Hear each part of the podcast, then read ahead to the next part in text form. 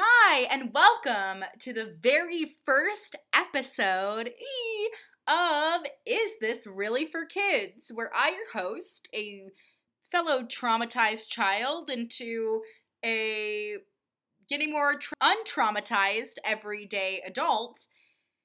And you know, I wanted to do a podcast for a really long time and I just couldn't think of an idea. And then I realized that I didn't feel like there were enough people analyzing children's media in like a really deep way and like going like not the stereotypical way and having deep conversations. And I knew a lot of creatives who wanted to promote their their stuff. And I was like, well, what if I can provide a platform for that and help share people's personalities and perspectives on children's movies. So, thus, Is This Really for Kids was born. And I am so excited to talk to you today about Harry Potter and the Sorcerer's Stone because Harry Potter was the first movie that I was ever really super interested in as a child, besides like Spider Man. Uh, and those are also coming this season too, so that's exciting. And yeah, this is kind of the only one time I ever explained the spiel of is this really for kids? So enjoy it. It's also my trailer.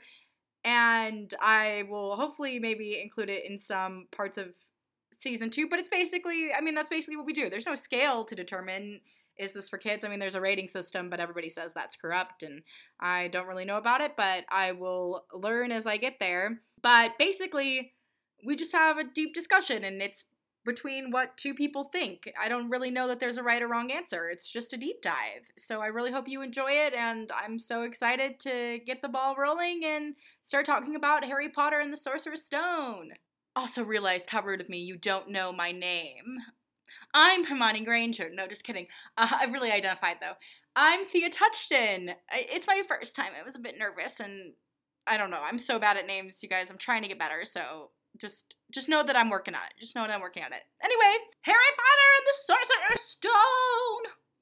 And we're starting with the first movie. I'm going to go through literally every piece of Harry Potter media I can find my goblin hands in. That didn't make sense as a sentence, but it's fine. Hey there! I'm Luke Scorcho. I'm also here. I don't know if I'll always be here for all of these, but I'm here for the first one. At least for the first one that I've been a part of. Actually, the first one too. Yay! Oh wow, that's so cool. That's so cool. I didn't mean to assume. I'm sorry about that. no, it's okay. He's here because he hates Harry Potter. So it's an interesting dichotomy because I feel like as a girl I was encouraged to believe in magic. In fact, my aunt, who is also a Christian woman, was very sad when I stopped believing in magic.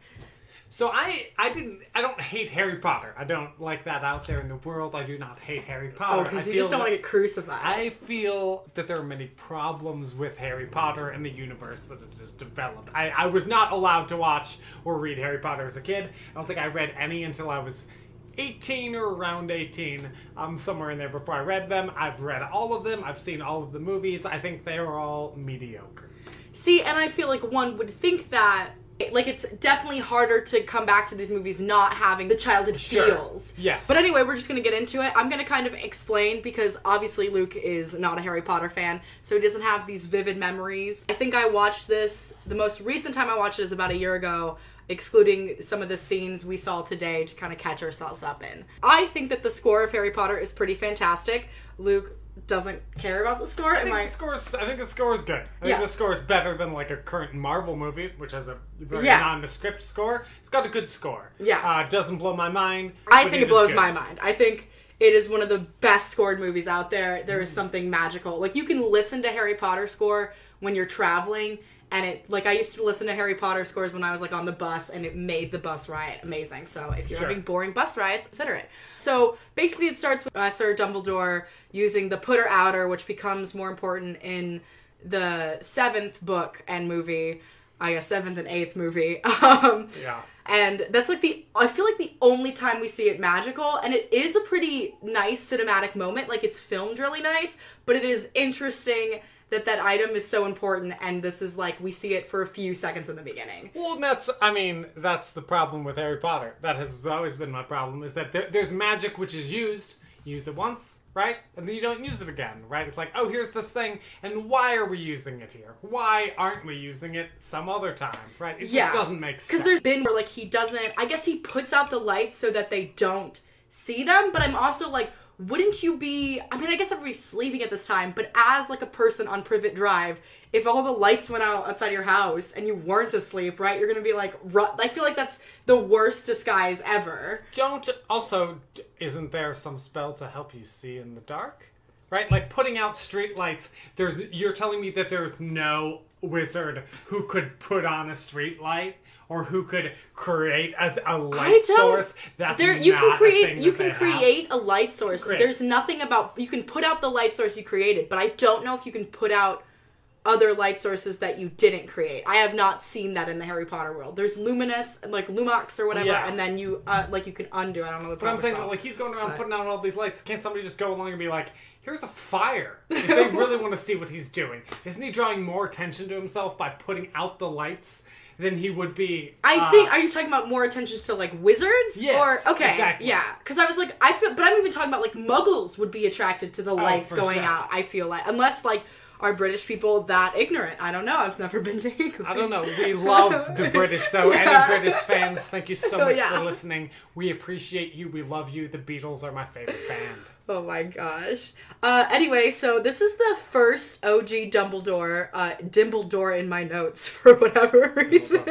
Just say Dimbledore. Uh, I don't. I kind of. There's been a lot of debate about this is the best Albus Dumbledore, and the Dumbledore that replaces him is uh, mediocre. We can probably talk about that over the movies, but we're just gonna put it out there now for you guys to to think about. Uh, do you have any opinions, Luke? In case you're not on. I think they're both not that good, honestly. What? I think neither of them was really a great performance. They're both fine. They both get the job done. That is the to me the Harry Potter movies. They get the job done. That's it. I think both of them do the job really well. I do think there's a hint of gay in each of them, right? If the proving into that the Dumbledore is gay theory, there is a hint of gay in both of these actors in the performance. well, I as a like. as a 21st century man, I would say that there's a hint of gay in all. um, it, it is a spectrum and not absolutes. That's all I want to say. But this one definitely commands more respect, and I think the other actor definitely rides off of this Dumbledore's respect in the coming movies. McGonagall as a cat, and we kind of lose the humans becoming like I can't. It's an animagus, I think. You have an animagus is your animal person thing right, that you can. yeah. You can go into. Um, big Harry Potter fan. I'm not the ultimate Harry Potter fan. I'm going to tell you that right now. So come after me uh, if you'd like to. But yeah, we see her go into a cat in the first two movies. I think it happens a couple of more times in the books, but I don't. We like lose it over time, and that might Well, just be budget, right? Like, yeah, it's not a very powerful skill, right? Like, oh, you became because they're and it's not like some anybody's becoming a lion, right? Nobody's becoming a powerful animal. Nobody's becoming a dragon, right? And you're just you're probably just mo- more vulnerable. but I think it's to kind of be sneaky in a way. I don't know how it works. I don't even know really what the super purpose of that. I understand in the in the third book the purpose was to like to keep the werewolf company, like to keep Professor Lupin company, right? Like know, like that makes a little bit more sense. I guess it's to be amongst muggles still magical but undetected? Is it like a wizard brag? Can't Like- you just do that by taking your robe off putting on clothes? Some might say that. But I don't know if any. I guess they could transfigure like their clothes into Muggle clothing, but I don't know if any wizard. Like I think some people would think that's like disgusting to buy Muggle clothes. But it's less disgusting to become a cat. I don't know, dude. I don't know. Anyway, that's. What do you guys think about that? I always think that. I feel like that isn't super developed an idea of hers. Like the animagus, I feel like we Yeah. lose. Absolutely. it, it seems like it's like a fun idea, but I don't also like and they and they never go into super detail of like why is it hard to become one? Like what are the or like mm-hmm. why? I guess it's kind of if this is going off of the Harry Potter is a World War II metaphor, is it a, like kind of like a spy disguise thing? Who knows? Oh, interesting. Anyway, so the witch and wizard hats and the fashion in this movie is pretty cool. I just wanted to say that uh, before we get crazy. You notice it more in Diagon Alley, but uh, it like for whatever reason, I feel like Harry Potter made medieval clothing, or like it's not even medieval, but they made this sort of they made their own fashion and it integrated itself into like regular fashion. Like I feel like they brought back the schoolgirl look in a way. Hmm. Interesting. Yeah. Interesting. And then McGonagall is like scared to trust Hagrid, and I can kind of see why. Because if you think about Hagrid, I feel like I don't know if Hagrid is somebody you would ask on the street for directions, right? He's this big tall guy with a beard. Like it's just one of those like society things of like I can kind of understand. He was also expelled from school, so that's like her hesitation because it's kind of weird to think, oh my gosh, Professor McGonagall is like distrusting Hagrid like they're friends in the universe. He's he's the only one, right, who is not a graduate who we interact with in the wizarding world, right? yeah, he got expelled because uh, Tom Riddle, who is Voldemort, set him up. What happens to the other people? The other like, do the, is there like a memory wipe thing that we talk about? Do they like Yeah. get so so most of the time they get the memory wipe, but him Yeah, they I don't. I think because Dumbledore protected him somehow. For whatever reason, Dumbledore has had a lot of sway. I guess because he's like super powerful, and he had defeated Grindelwald, which was like I guess the pre-Voldemort, which we'll find out more about in these terrible, terrible prequels. But uh, Yeah, I haven't seen it. I don't. Do I guess it. yeah. When I said I've seen all of them, I've seen the the eight, The I ones that the- matter, yeah. the, the Johnny Depp ones. Oh gosh, yeah. But so I think people are obviously scared of Dumbledore, which we'll talk about when we get more to the fifth movie. I honestly, I love how the actor. I should know his name. Uh, I should IMDb this before, but I would pronounce his name terribly wrong because that's just how I am. But I love his voice and I love the way that he portrays Hagrid. I feel like he does a very good performance. He's so likable. To oh god. Do we do we ever get a reason to, to fear Dumbledore? Does Dumbledore ever do anything powerful? I don't remember him doing any. Like we kind of get to think people are like, "Oh, Dumbledore is powerful." I don't remember him ever doing anything powerful. He does like he shakes Harry in the fourth one, and it's very scary. Even though that doesn't happen in the book. I've seen the movie. they he's done pretty cool like magic. I think you said. I mean, obviously, Dumbledore is not somebody who's just going to use his powers terribly. That's why Dumbledore is like good and I think has his position. But I also think to be the head of Hogwarts, there is like a requirement of power Yes. and status and stuff. We I don't think we necessarily see that. I think towards the later books we start seeing some of Dumbledore's like cool tricks and his thoughts. You obviously see all of his accomplishments in his office in the second one. There's also there's not really a time when Voldemort I mean whoa, Dumbledore is a murderer. Mm. I know, right? Freudian slip Freudian there, slip. But they could have been the same person, which is the interesting well, and that- thing. and that's the thing is like I think we kind of get an idea why Voldemort is powerful. I think we like see him doing powerful things.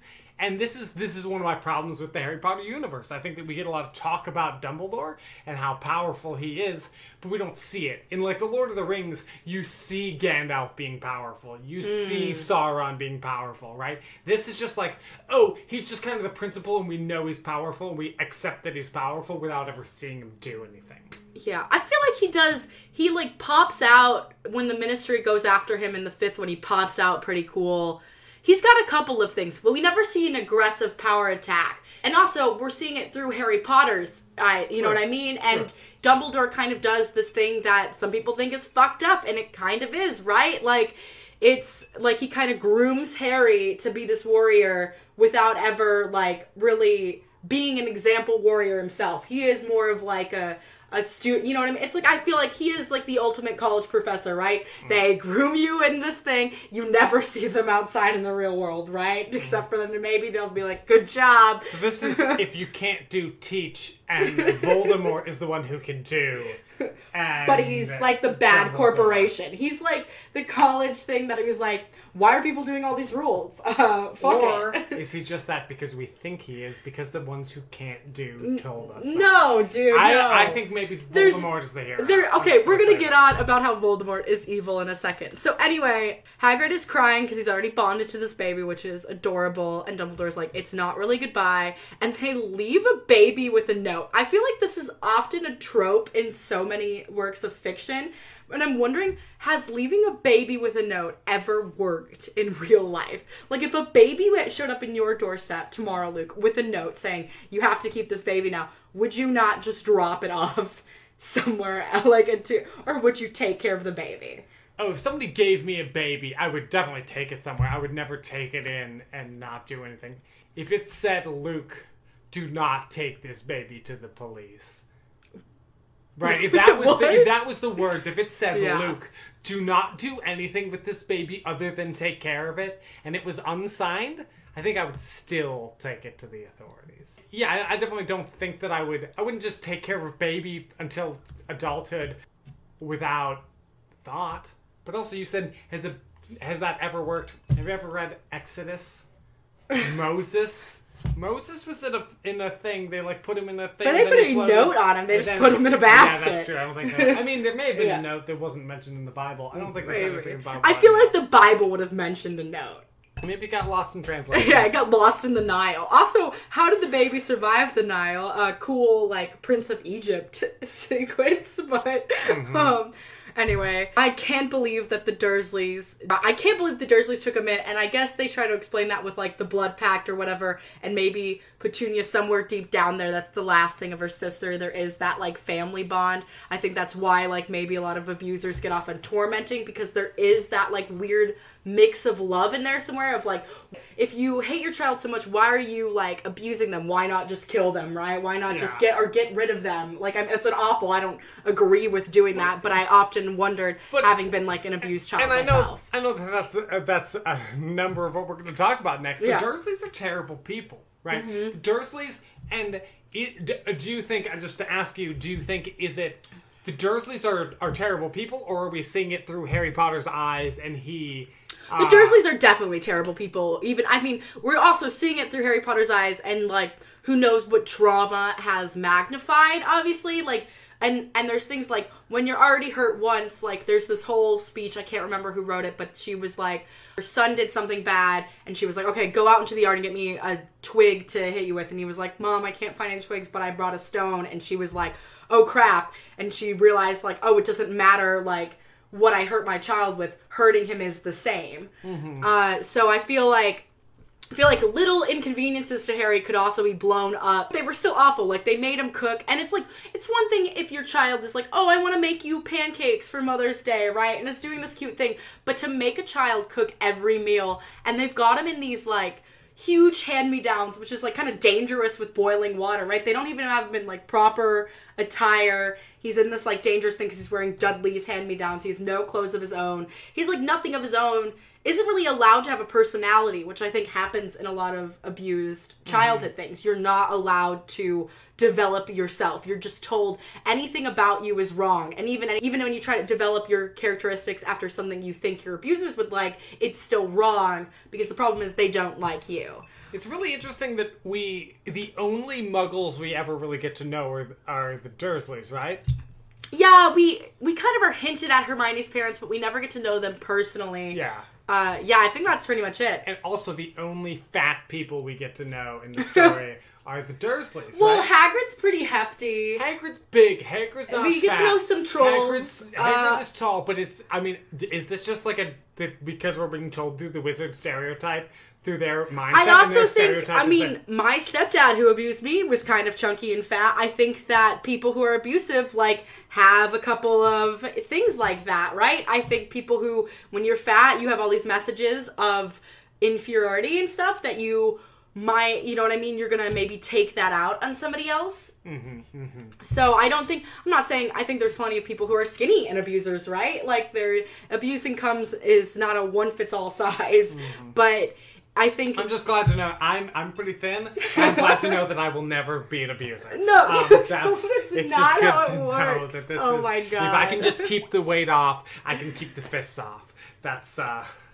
Oh my god. Anyway, so the first form of abuse that we see is like I think Dudley stomps on the broom closet, which Harry like lives in to sleep, which isn't terrible. Um, I honestly dated a guy a few years ago who He lived. stomps on your broom closet? no, no, ew. He lived in his own version of a broom closet by choice. So I mean, rent in LA is expensive, so take what you can get. I don't know how it is on Privet Drive, right? But they like stomp to where I'm thinking, like, what is in that dust? Like asbestos? Like some sort of like chemicals, right? Like he like stomps on the stairs and all of this dust rains down. But honestly, it's a very cool effect. Um, it's also weird to think like Dudley is not that much older than Harry. So Petunia and Lily were very, very close in pregnancy, and I wonder if that was like a jealousy. I know you and I don't really care about having children, but I wonder if any like siblings out there, if it would feel like, oh, they stole my moment by being pregnant right after me, or like, or if they would like to go through it together. I feel like I would rather go through a pregnancy together than alone. Wait, so this was Harry's mom's sister? Yeah, I mean, it could have been. I don't think they were pregnant exactly at the same time because it was like it's nine months, and I think he's like a year older, so I'm not entirely sure. But it is weird. It is very close. Yeah, I mean, do you think there's a chance they had a threesome with uh with Harry's Ew, dad? stop. You I hate and this. You tried to talk about this beforehand, where and I hate it. I'm, I'm just saying that maybe that's why they're so mean to him is because because the dad, the uncle, knows that that Dudley isn't his son, and so there's that whole. But Dudley's going- fat. Like Petunia's skinny, and Dudley is fat, like Mr. Dursley. So I feel like he has the genetic traits of being Mr. Dursley's son. I also, even though James was like a bully to Snape and stuff, I want to believe that James, Harry's dad, is a good at heart. Like I. And maybe I'm just biased from reading from Harry's perspective of like one believe you have a good dad. Also, my own father isn't good, so I need to believe that good dads are out there and exist for me to uh, continue existing in this world. your dad, your dad might become good someday, Maybe. and uh, He's apparently not a drug dealer anymore. So that's good. yeah. Wow. I think he works in construction now, hopefully. Um, anyway, so the parents are so up Dudley's at. Like I can't imagine being a kid and having your parents support you that much. He had 36 presents on this particular birthday. I think he's also 11. Last year, he's 37, and he's very mad, but they're like, oh, but this, some of these presents are bigger. But Dudley doesn't care about size, bitches. um, I don't know exactly what that means, but I think he was talking about is that, presents. is that a line that they say? Yes, he says it. I there's a lot of innuendos in Harry Potter, and I'm hitting all of them. But they were like, "Oh, don't worry, we'll buy you two new presents," which I've never heard an argument solved that way. But like, I guess it must exist out there. Like Veruca Oh, I think Salt. it is. Yeah, I think that, yeah, that is a, a parenting technique. it's so, but it seems like it just that creates sociopaths, right? It's crazy. Anyway, I feel like this is my little brother's life. I don't think he's a sociopath, but I do feel like like a skinny uh, Dudley, and I was a a messed up Harry Potter. And then they're like, they tell Harry, they're like, no funny business, or we'll starve you, basically, which is also like my family. Um, so anyway, we go to the zoo. Uh, I couldn't, I couldn't even believe. I guess London would, or I don't know if it's it's not London, but I, it's weird to think of like other places having zoos. Zoos feel like such an American concept to me, but they're not. Why? Because of slavery? I get, but I mean, slavery is worldwide. I'm sure there's still countries that have slavery today. Yeah. I don't know why. I think it's just like the money making aspect of a zoo, right? Like of all like the toys in a zoo. But anyway, so Dudley is the person that's like screams move at a snake, which are like the worst types of zoo people, I feel like. Anybody who taps on the glass or any of that, like or like the kids screaming at the thing, like I'm like, I'm just trying to enjoy the animals. yeah. When was the last time you went to a zoo? Uh, two years ago on Halloween, I went to the Los Angeles. No, that's not even true. I went in last June in New Orleans uh, to their zoo. Yeah, I haven't love a been- good zoo. I haven't been to one in a long, in a long time. I feel Oh. like I, I feel like I'm not supposed to go anymore.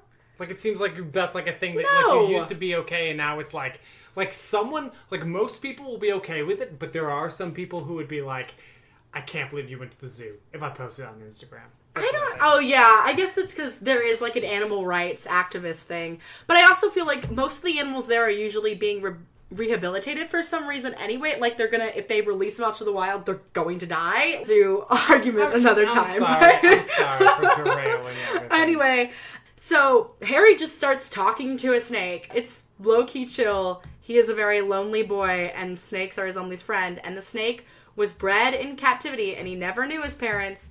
Eh, He is a sad snake, like Harry is a sad boy.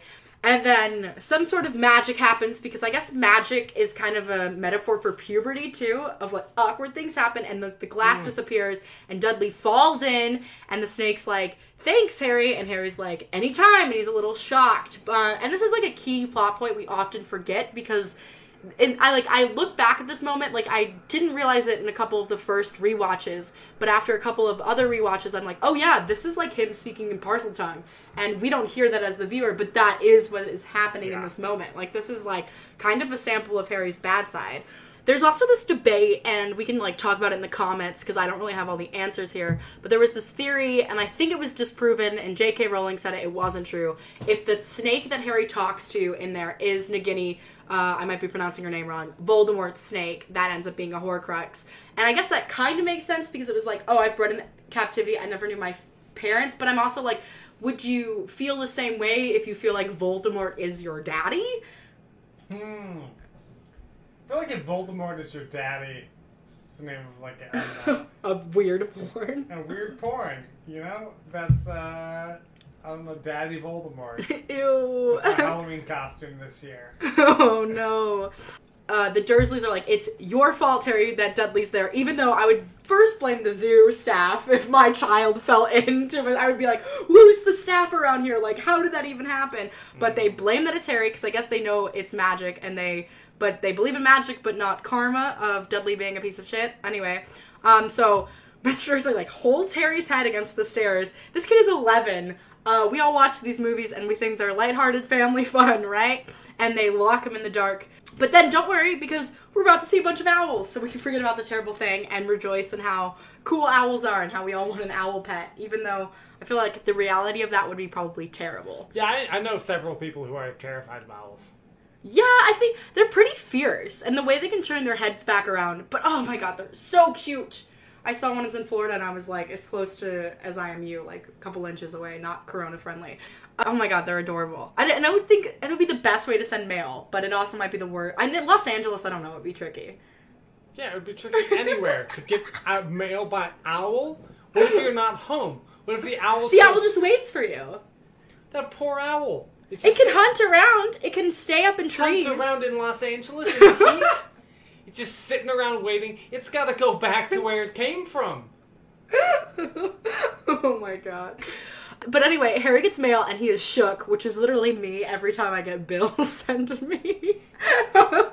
and he brings the letter uh, inside, and then I'm like, this is a rookie mistake because as an abusive, I had like mail that was gone through during my abusive situation that got me in trouble because I was like reaching out for help and stuff. So might be a terrible advice depending on what you're getting mail from. Hopefully, you're getting mail from help and not someplace creepy. I don't know who really can send creepy mail legally. Mail.com? oh my god.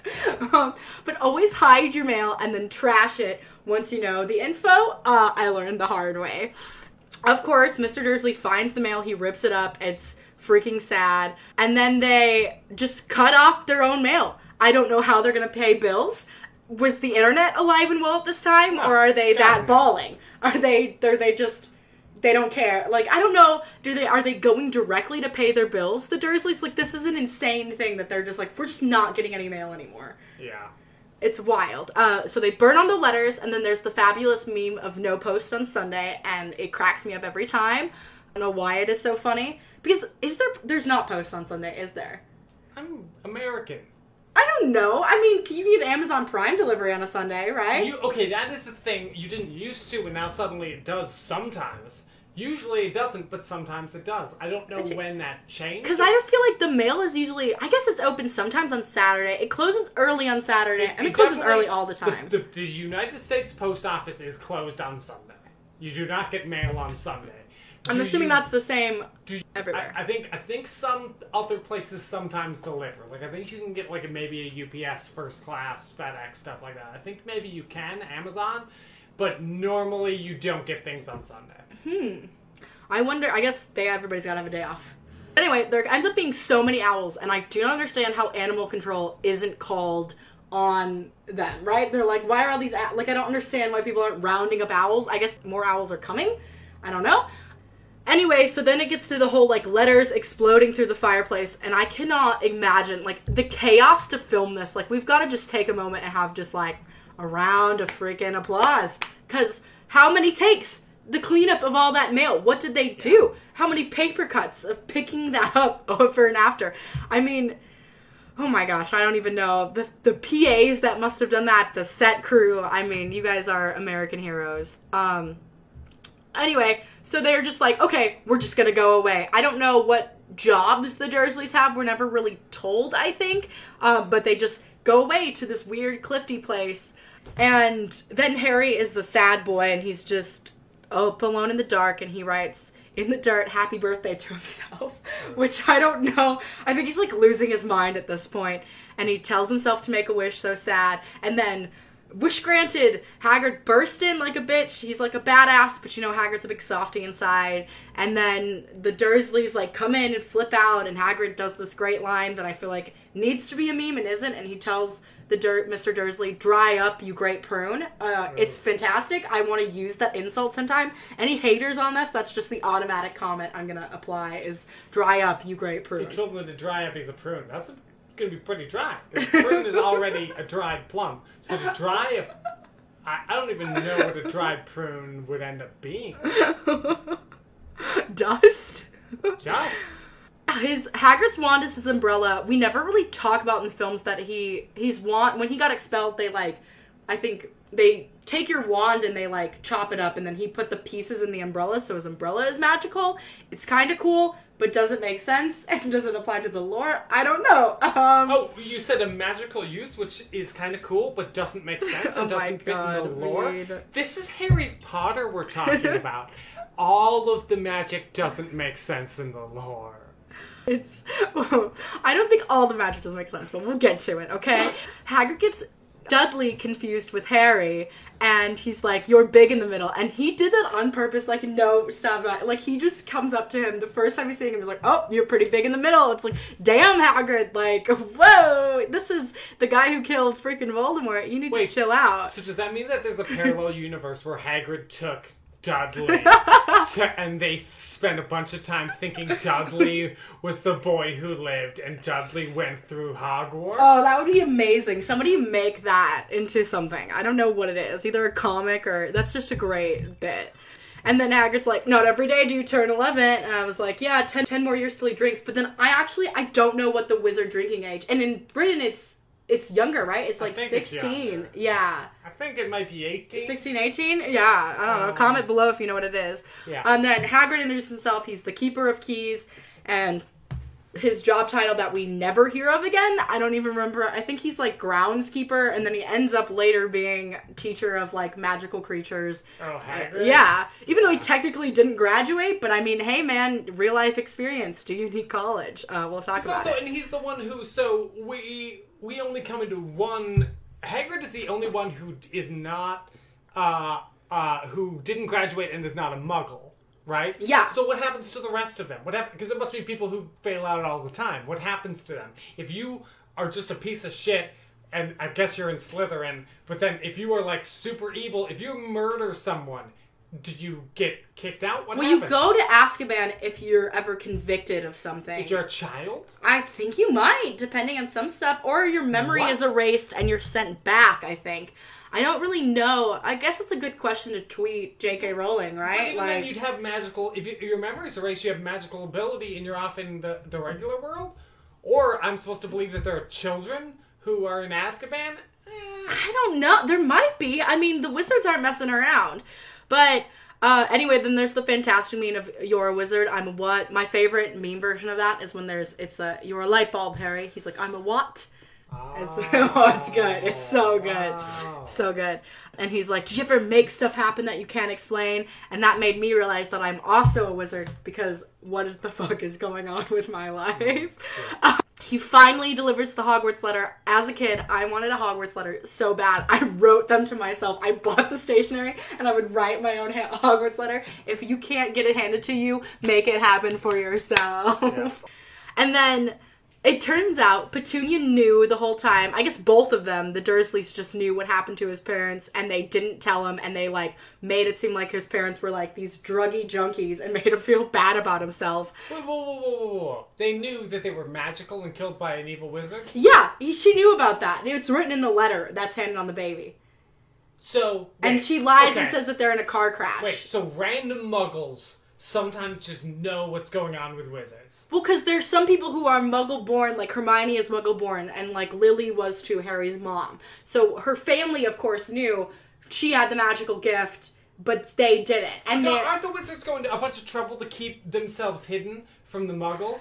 yeah, I don't really know how that is solved. I'm assuming they like they want the benefit. That I'm sure in the letter of to Muggleborns, it's like, hey, if you tell your people about how you got uh, how your daughter is a wizard things are gonna get crazy for you don't do it. And like here's and they probably like maybe attach like weird magical holographic footage of like here's what has happened. I mean and i guess like the wizards at any moment they have like a whole ministry dedicated to damage control of like the secret getting out of people who like if those people told of them going out and wiping the person's memory that they told. Question: Why does it have to be a secret? Because people are mean to wizards like because this is what's this is about to happen right so Petunia basically is like, "Oh, you're a freak." Like she just is like jealous that her sister had this like magical power and she didn't. She's bitter as fuck. It's so weird. Anyway, they like make fun of Albus Dumbledore and Hagrid gets so heated, dude. I'm a, so sure cuz Dumbledore is gay right. I feel like him and Hagrid had a moment. He is he has definitely sucked Albus's dick. Come fight me. I feel like they had a moment, and then Albus was like, "Sorry, I'm just not looking for a relationship. Things went so bad with Mr. Grindelwald. I don't want to do it." We have to assume that Hagrid has a huge dong. Right? yeah, because he's part giant. Yeah. yeah. So not- definitely Albus did it, right? Al- And that's like why he's like, I trust Hagrid completely. I've seen his dog.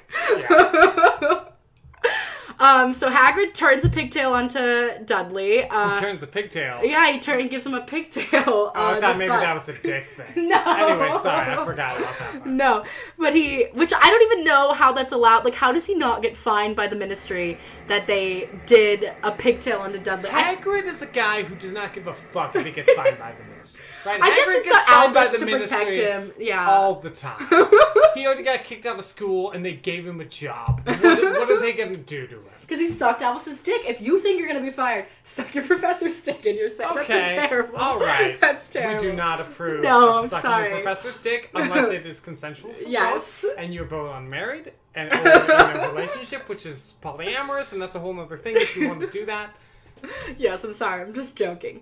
Uh, anyway, so then they go and they have like a list of things to get at Diagon Alley. On the thing, it was like cauldron and animal, and that seems really easy. I remember playing the Harry Potter video games, and getting your supplies was a freaking challenge. They really went hard. They did not make that a fun time. They were like, here is the most difficult thing to get supplies. Uh, good luck. Hagrid takes Harry to a pub. Harry's freaking 11, you guys. He's 11. And he just takes him. Nobody cards Harry. Nobody cards him. This kid, and he's clearly a child in the movies. Clearly. And then he says that that's Harry Potter, and everybody in the bar gets so quiet and starts like, uh, dick sucking Harry pretty much, but not like physically dick sucking Harry, like just like verbally dick sucking, being like, oh my god, Harry Potter. And I'm like, is this what Justin Bieber felt like? But in another way, this is what Daniel Radcliffe went through. All of a sudden, he's just this like regular 10 year old, right? And then he gets the Harry Potter movies. I guess he's a little bit older than when he was playing. No, I think he was younger. He was like eight when he started. They were young. Hmm. Yeah. He, he looked young. Yeah, they were young when they started filming because it takes time for everything, and they had to make sure they got them all. But Also, this I is would- what happened. He's like famous overnight all of a sudden. Like this is crazy. I would imagine Daniel Radcliffe still gets carded into a bar. He looks like he's 16 I don't now. know when he joins the face when he has the facial hair though. He looks like a person you don't like want to child card. with a beard. But you don't want to card him because I feel like when Daniel Radcliffe has facial hair, he looks like a person who was on meth, and you don't want to get into like if if I was the bouncer, which is why I'm probably not a bouncer at a club.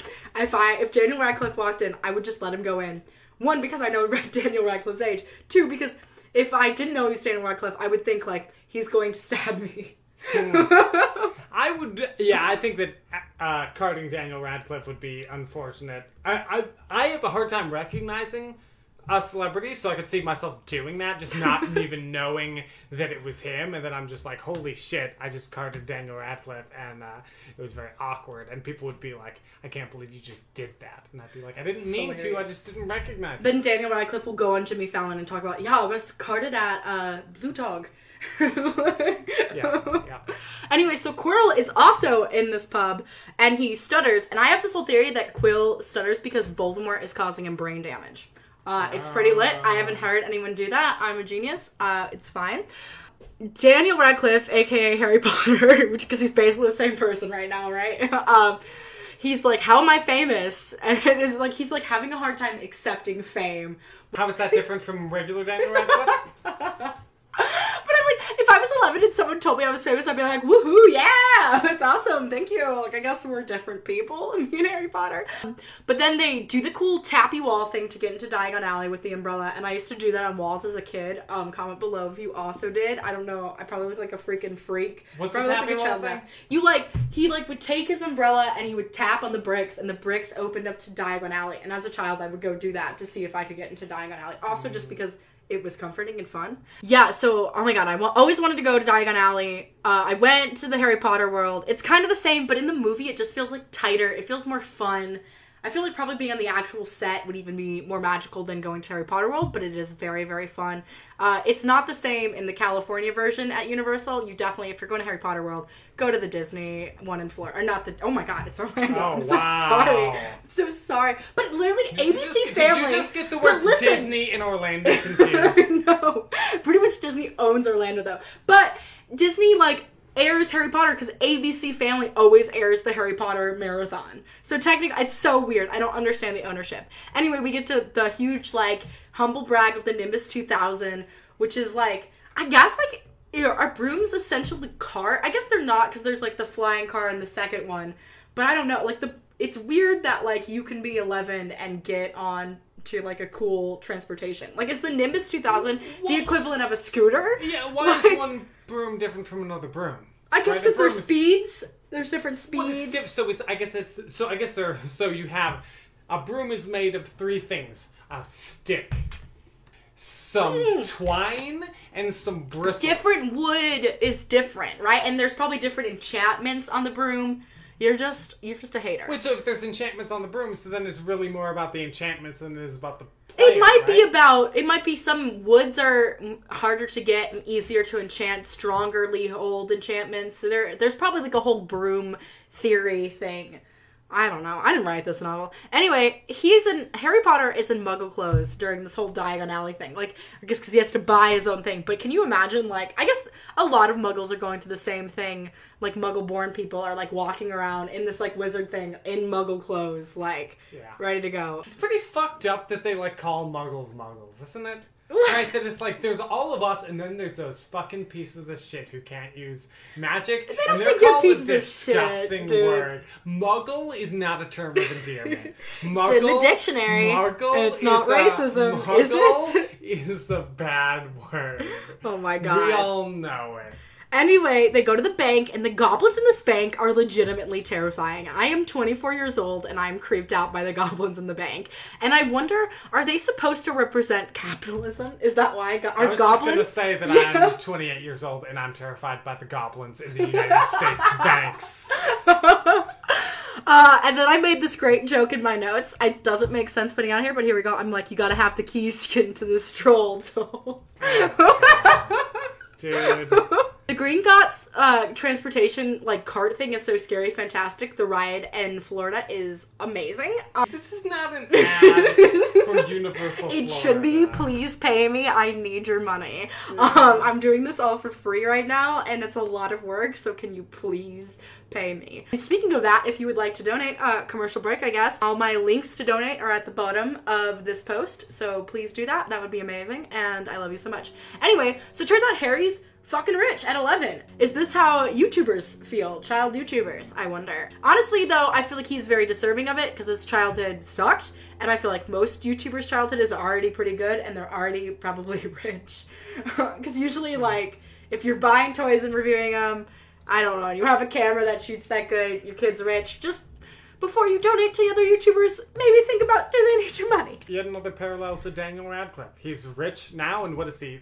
14 now? oh my god.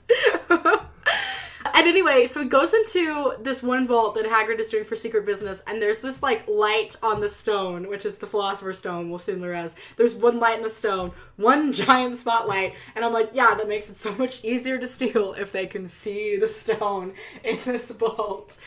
Like, okay, I can go, like, get a wand. So he goes to Ollivander, and Ollivander's like, I wonder when I'd be seeing you. And, like, at fucking 11 when he goes to school, right? Like, he does all these wand things that fails. If you do this at the Universal Parks, it's really cool. Yet again, this is not an ad, but it is a really cool experience when you get to be chosen. I was chosen once. Uh, low key, I'm a wizard. I understand the wand connection to this day. I don't know how many times I've read these books and seen these movies, but I still don't understand the connection. Okay, well, here's another thing. So, okay, well, because the connection is what it's the feather, right? It's like Yeah, there's it's the same, phoenix fe- feather in each of Voldemort and Harry's wands. Yeah. yeah, so so in at least in the film, I don't know if I can verify this in the books, but in the film, he says that the the wand man, Ollivander, right? Yeah. Ollivander is like, oh Harry, I remember selling your parents their first wands.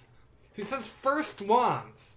implying Wands break. people are getting, but like, so people are getting. Because. Ron had had to have multiple wands. His wand broke in the second one. So he had people get multiple wands sometimes. Things and also they were in the middle of a war. Who knows? People could steal your wand.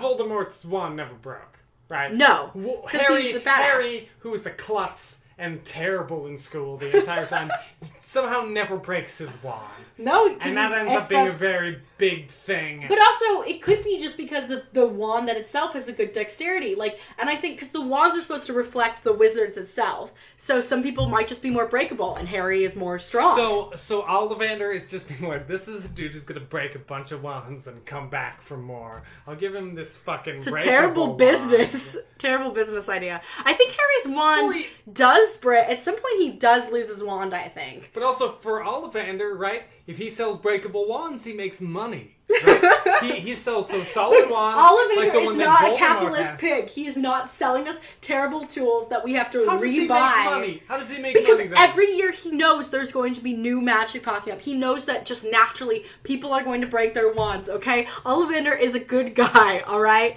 Anyway, he puts, besides him not being a good guy, right? Maybe he's a questionable character. Maybe I lied. Because he goes and he says to Harry, he's like, oh, the wizard who has this, you can expect great things. And Harry's like, like what? Like, you know, like, tell me. And then he's like, oh, you can do terrible but great things. And this kid is like freaking 11 and has all this pressure. And then it's just like, goodbye, because Hagrid buys Hedwig. And I honestly, this is a sweet gesture, but I have a problem with this. Because wouldn't have Harry liked to pick out his own animal? What if he didn't want an owl? Hagrid just was like, too bad, this is your pet now. I mean, mm-hmm. he loved Hedwig, so that's good. I guess Hagrid, like, maybe it was that, like, baby bond of, like, carrying him in the motorcycle thing that he, all of a sudden, just, he's like, I know this kid will want a white snowy owl. But so, so mean that he robbed that from him. So anyway, at this point, Harry has no idea who killed his family and what the fuck is going on, right? All of this has still happened. He has really no idea. He, like, kind of knows. And he's like, Who is Voldemort? Can like somebody please tell me? This is about my life. And Hagrid's like, uh, no one says Voldemort. And Harry's like, Can you spell it? And Hagrid's like, No, I can't spell. Oh, it's amazing. Uh, and he's like, okay. Then he tells the story anyway, and he's like, hey man, it was dark times. No one, no one ever lived through like a Voldemort attack. Uh, and when he tried to kill Harry, all of the people, like his parents, died. People who were protecting him died, except Harry didn't die. And the scars from the evil curse. But everybody thinks in the wizarding world that Voldemort died. But Hagrid, Hagrid over here, he doesn't think Voldemort died, uh, which might be Albus Dumbledore brainwashing, but it's also true because Voldemort isn't dead, right? Bum bum bum. We're about to hear. Wait, so so Albus Dumbledore, Dumbledore then you think has been brainwashing Hagrid or, or braining Hagrid? Ew. Is that what you're trying to ah, say? Oh, moving on anyway. But here's my question: If everybody knew about Harry Potter, why? I mean, why? How did they not try to find him? I guess Dumbledore maybe enchanted Privet Drive. Maybe there's there is an enchantment over there that I know in the seventh books, but I'm I'm confused as how why did wizards not try to be like, oh, this is the guy who saved Voldemort? Like, where's the wizard agent being like, this late baby boy can make me a lot of money? You know what I mean? Like, I gotta get him on every wizard poster there is. like, where? How is that? How is that not a thing? I would love to see like all these stories of like the wizards trying to like find Harry and hmm. being unsuccessful. I feel like that's a great series. Uh, way better than the prequels that are going on. Anyway, then we skip to going to platform nine and three quarters. They play the twin trick. I hate the way that twins are portrayed. I feel like Narankar, your twin friends, would be very, very upset because the twins like say everything in unison and then they like pretend to be each other. And is that successful for other twins? Do twins do that? So, from my knowledge of twins, I've known a few, uh, uh, is that they do not intentionally, but sometimes do pretend to be each other, right? It's in like, sometimes it's just less trouble if someone's like, hey, how's it going, right? Rachel, you just go, so good, how are you? because she, because it's so much more trouble to explain, I'm not her, I'm her twin. Yeah. Right? So sometimes people just like go along with it for the sake of that.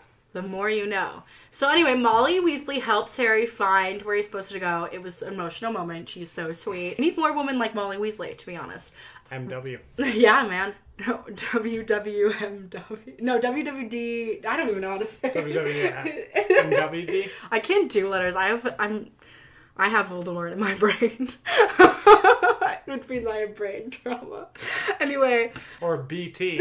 stop. Uh, Ron is super impressed by Harry's scar. Boys being boys, you know. Are you impressed by other people's scar? Like, have you ever had a manly chat with your friends about war injuries? No, I don't. I've never been impressed by somebody else's scar, but every once in a while, someone will like look at my hands and see a scar and be like, "Oh, you have a scar," and then I might talk about it.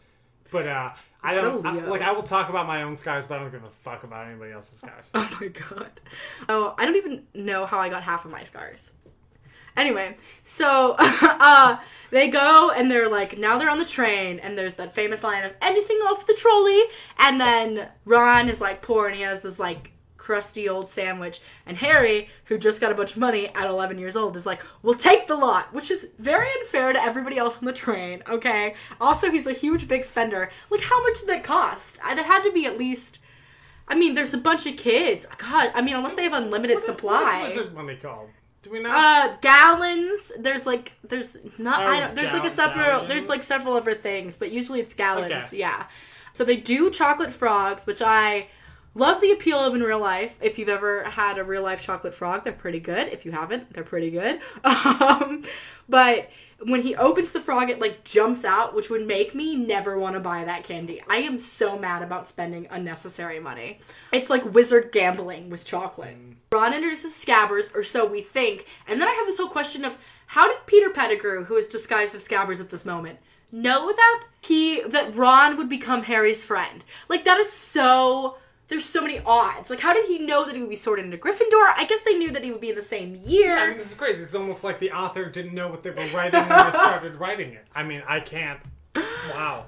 She got rejected a bunch. Anyway, so Hermione comes in, very, very bossy, and she's like, let's see some magic. But they're not allowed to do magic outside of school, but I guess the train in doing magic is okay? The train is school property? Who knows? Hermione Granger is also already in uniform. I imagine that it's very hot on trains.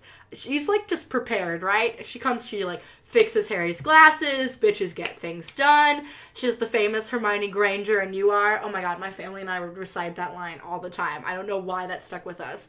She comes in, she sees Ron, she's like, You got dirt on your nose. She's just like freaking there, dude. I wish I had as much balls as Hermione Granger sometimes to just say something that is so atrocious and not give a fuck.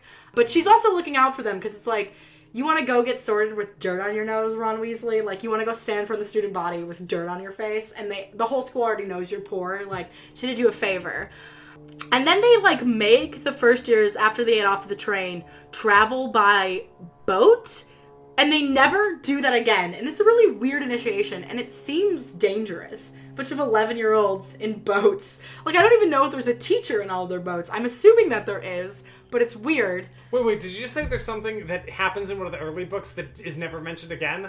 Wow, it's almost like she didn't know what she was doing when she wrote the first book. I mean, maybe she didn't know they were going to be a series. I don't know. No, I she. It's a woman writing. We were women weren't allowed to write for so long. We're trying our best. anyway, uh, they talk about house earning points, which I think it's in the books more, but it literally in the movies only matters for the first year. And then Neville finds Trevor the Toad, which was missing on the train, and I would really love to know how that toad found its way back to Hogwarts. I would love that story instead of the prequels. The journey of Trevor the Toad. Like, I think that would be way more amazing, Oh, right? That would be such a good film. Where is that film? Uh, I just want to know what that toad is up to. So then Malfoy tries to suck Harry's dick, not physically. I mean, kind of, I guess, but not really. But he tries to, like, linguistically suck Harry's dick because he's like, but he's also dick sucking himself at the same time. Malfoy's got a big mouth and he like makes fun of Weasley and he's like, you don't want to get in the wrong lot, which I guess is like this almost makes me think that wizards are in like gangs, a wizard gang. There comes to be like this evil music close up, which I really found hysterical. I might have been on marijuana. This evil music close up of his of Draco Malfoy's hand waiting to be shook, and Harry like just disses out of that handshake. It's brilliant. It's absolutely amazing cinematography. And he's like, I can tell the wrong sort for myself, and it's Malfoy is fucking wrecked. I mean, there was like a group of kids. Does- like, does Harry, it's freaking. Does Harry have a reason at this point to know that Malfoy is the wrong sort? I mean, he kind of was just like an asshole to Ron. You know, like if somebody came in, like, like he who must not be named that starts with a G. um, you know, he's Oh, probably got an energy. whoa. Probably Bringing got out an my own demons on this show. Wow. uh, he probably has like an energy that you're like, I don't trust him. I'm always so curious too. Like Hermione knows so much already, and she's a Muggle. So I'm like, how did she get all this wizard info? Did she just go into Flourish and Blotts and just buy all the books and read them? How did I she go there in the first place?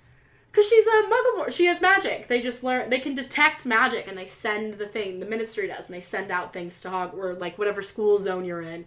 They send out and be like, "Okay, you're a wizard. You gotta go to school now and learn how to control your magic." Yeah, for sure.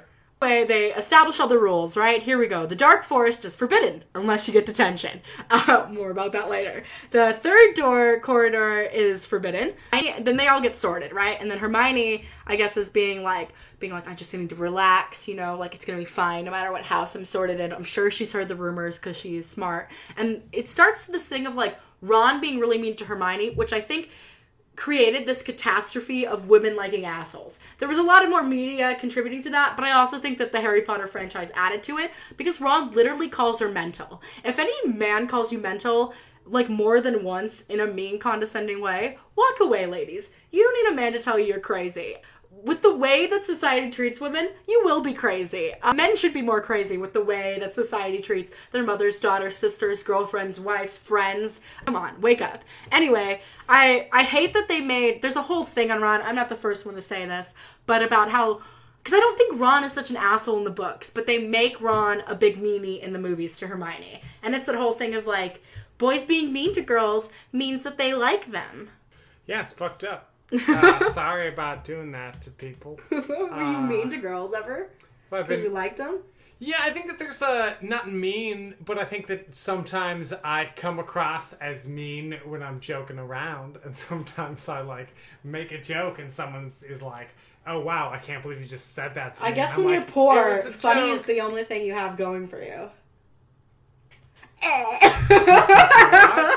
Let's talk about the sorting hat. Can we please talk Okay, about that? okay. So, okay, so here's the question that I have. So, the sorting hat is sorting out all of these people into the house that they belong in, right? So, but like, is there a time when there's 20 kids come and then they're all Gryffindors? Right? There's no way that happens, right? So the sorting hat is is judging who belongs where, but also managing the the dorm rooms, right? And it's like, well, we got this person is really a Gryffindor, but I got a spot open in Slytherin, and I don't have any spots in Gryffindor left. I mean, I guess they could in there. magically make things bigger. I don't know. I mean, that would affect the house points, so then it's like, why do you have house J.K. points? J.K. Rowling. This is a J.K. Rowling argument right here. They could just make them bigger, right? This is what she would write. Oh, let's But it's also make it's a magical building. It's a magical Magical- building. There are rules. Magic has rules. This is the Why? problem with Harry Potter. The magic There would be the one thing to not have rules. If there aren't rules, then then it's just like kill everyone, right? Is that No! a magic you can do? Why? You, I mean, you could kill everyone probably with magic, Except- but probably people wouldn't want to do that because if they kill everyone, they kill themselves. Who is that suicidal?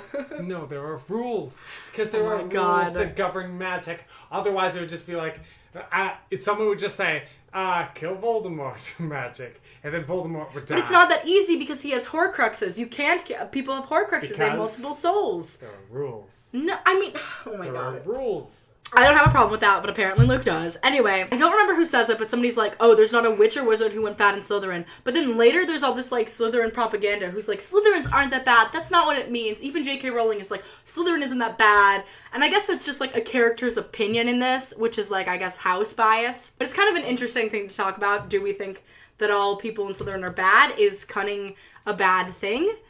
Like being a cunning person? Who knows? I think if everyone being a businessman, essentially. This is what I feel like. I feel like Slytherin is corporate America. This is the thing of it. Definitely seems like everyone in Slytherin is bad, right? Yeah, in the movies especially. And through Harry's thing, but Gryffindor and Slytherin have a rivalry for whatever reason that dates back centuries. Yeah, I don't know the thing. And the uh, the winning side writes history. So, Yeah. Poor uh, Slytherins. For Slytherins. the thing that amuses me about the house sorting is that they just call names in whatever order. It is not alphabetical at all. There is no. It's just friggin' random. It's magic. Yeah. It's not random. Yeah, there's no rules in magic apparently. Um, and then uh, my biggest thing is Percy is their house prefect, and I'm like, he's in Gryffindor, but truly Percy is a snake and belongs in Slytherin. Can we just go back a second? I'm imagining that like they call Harry twice, and he's like, he's like, I already got sorted. There's no rules in magic, Harry. Right, you go right. They told me I was a Gryffindor. Nope, not anymore. You're a Hufflepuff, Harry. You got called twice. The Sorting Hat never makes a mistake, dude. Anyway, Harry prays that he's not in Slytherin. He heard one gossip rumor and immediately, like, just is like, yeah, Slytherin's bad. Also, like, Draco Malfoy got sorted and he just, like, ruined that bridge, You right? have to be careful. Uh, and the sorting hat is, like, super cryptic and cynic when he's on Harry's head. I wonder, did he do this with the other children? Or is Harry, like, hallucinating from all the trauma, right? He's like, Slytherin would help you, Harry. Harry's like, I'm choosing Gryffindor. And I'm like, this is like kind of true. These kids are 11. They do not need like an evil voice being like, Do you want to join the dark side? It's like, oh my, it feels like my cat. The Slytherin is in the dark side. I right? don't think it is, but it's like so if you maybe Harry fucked up and everything would have been way easier if he just listened to his elders instead of But he messed up. instead of a rumor. That He messed up because he pissed off Draco Malfoy, who was sorted before him and got into Slytherin. You do not want to go. You just told the guy who stole this boy, I don't want to be friends with you, and then you get sorted into his house. That life sucks. He can be super popular in Gryffindor. He's been bullied his whole life. He does not Harry, to go Slytherin. Harry is the, Harry's the playing the boy field. who lived. Harry is going to be popular wherever he goes. I don't think so necessarily. I mean, in the other movies, that's not necessarily the case. Anyway, there's Ghost, and they just go through the food, which I think is super weird. I would be very offended. Would you eat if a ghost went through your food? Would you eat it? I would love to. Ew, what's wrong with you? And then we learn about uh, nearly headless Nick, who was the headless hunt, and we miss his whole like story in the fourth movie. It's in the book. He has like this dinner party. I don't even remember what was the importance of it, but I feel like nearly headless Nick is like lovable supporting or like I guess a lovable one off. We see him I guess in the second one slightly. Did we ever he gets find out- petrified somehow. Do we find out why some people become ghosts and some people just die? I think we do. I don't remember why. I should have looked that up beforehand. I hmm. think it's about it's it might be a choice. It might be about unfinished business because he was trying to get into the headless hunt and he couldn't. I think he was trying to What about the the reason he got girl? headless Moaning Myrtle was because she was killed during a moment of trauma. It seems like if they have some sort of unfinished business or die violently, they become ghosts. Everyone dies in a moment of trauma. I guess technically, but also I don't know. You could try peacefully on morphine. I don't do drugs. I swear. Try morphine. It's peaceful. no, oh my god. What? Don't. It's, I think that's a bad message. You can edit it out easily. Oh my god. No, because it's funny. Don't do drugs, kids. Life is so much better if you just take your supplements and eat healthy. Yeah, take your supplements. Wink. No! Wink, wink. He- Healthy, Wink, natural wink. supplements. Yeah. Anyway, so there's changing staircases in this world. How the fuck do kids get to class on time? There's moving pictures, which is also distracting. How do people with seizures survive in the Harry Potter world? I also wonder, do they change the fat lady? Because every freaking picture, the fat lady who is like the head portrait to get into the Gryffindor common room, she looks different every time. Is she just a chameleon? I don't understand. But the cool plus side of being a Hogwarts student, you don't have to lug your baggage all the way up the stairs. It's just magically in your room.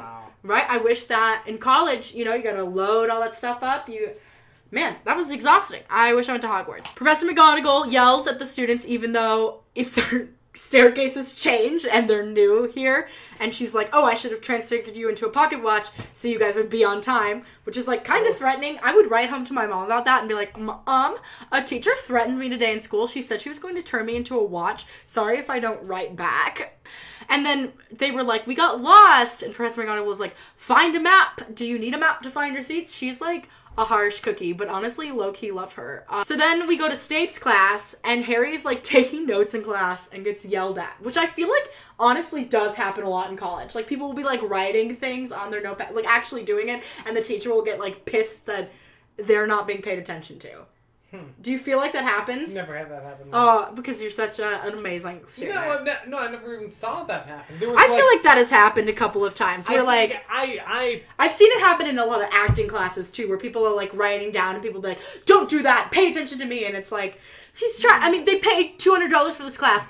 I think it's their choice at this I point, know, right? I know that uh, my one professor who did uh, a lot of movement stuff, she would be like, "Don't take notes as movement," and she always talked about her her co- professors in college um, who were all Asian, who would be like, "Don't take notes; it's too Western." and I and I tend to think, especially in like an improv thing, for me, it's like, oh, I, I think that there's a certain amount of if somebody's taking notes, it kind of means Yeah. they're not listening, right? It's like it's easier rather than it. listening and because if you listen and think, you don't have to take notes. And the things that the things you have to take notes on, right, in classes are like dates. If you need dates, names, Yeah. keywords, things like that. If Maybe you're in an helpful acting- resources. yeah, if you're in an acting class, if you're in an improv class, you should just be absorbing the things and listening to them because Yeah. you're not going to remember like, oh yeah, I wrote down listening and then like remember that. You just like have heard it. I think there's sometimes though you could write down like, oh, I liked this moment. Like, I don't know. I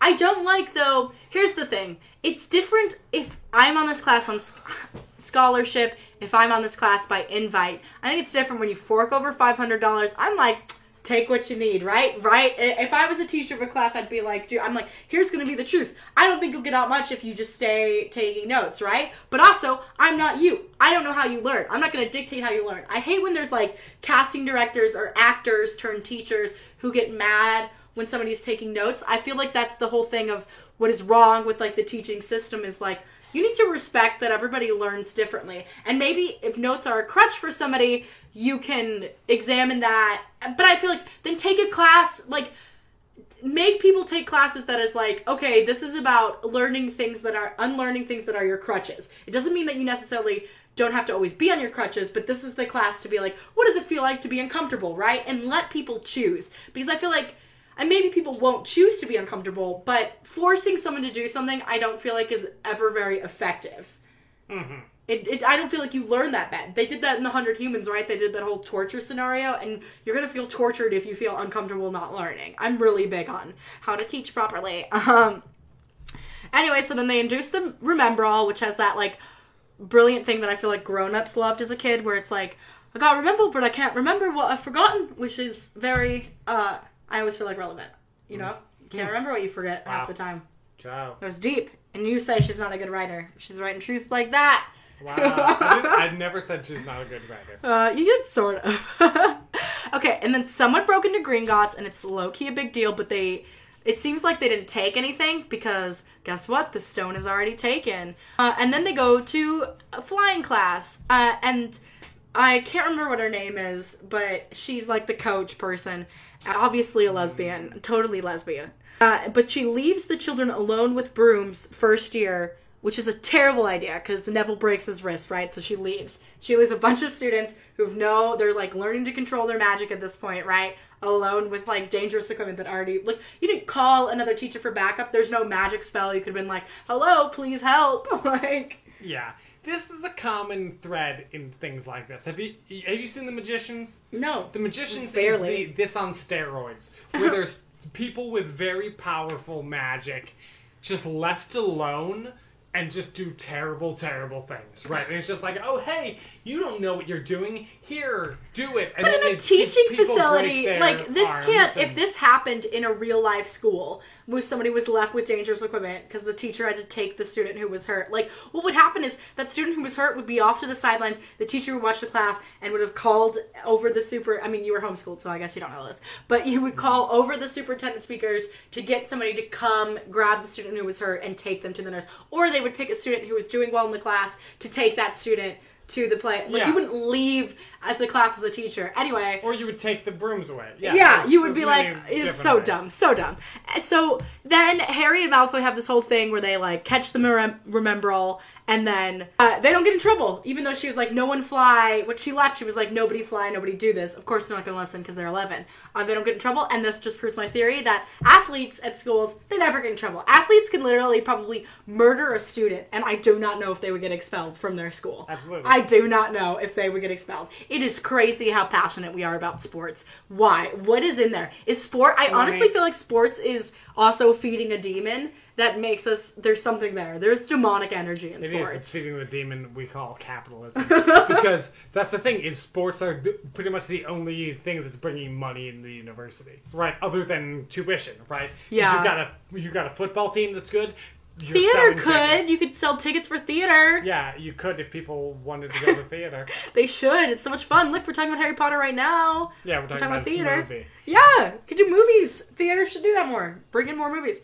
Anyway, so first years never make house teams, but Harry did. So now he's famous, rich, and super talented without trying, which I like to call the famous hero white guy trope, right? Like it's always I feel like that is in every movie. They're like, yeah, we're just good at everything. like He's also not smart.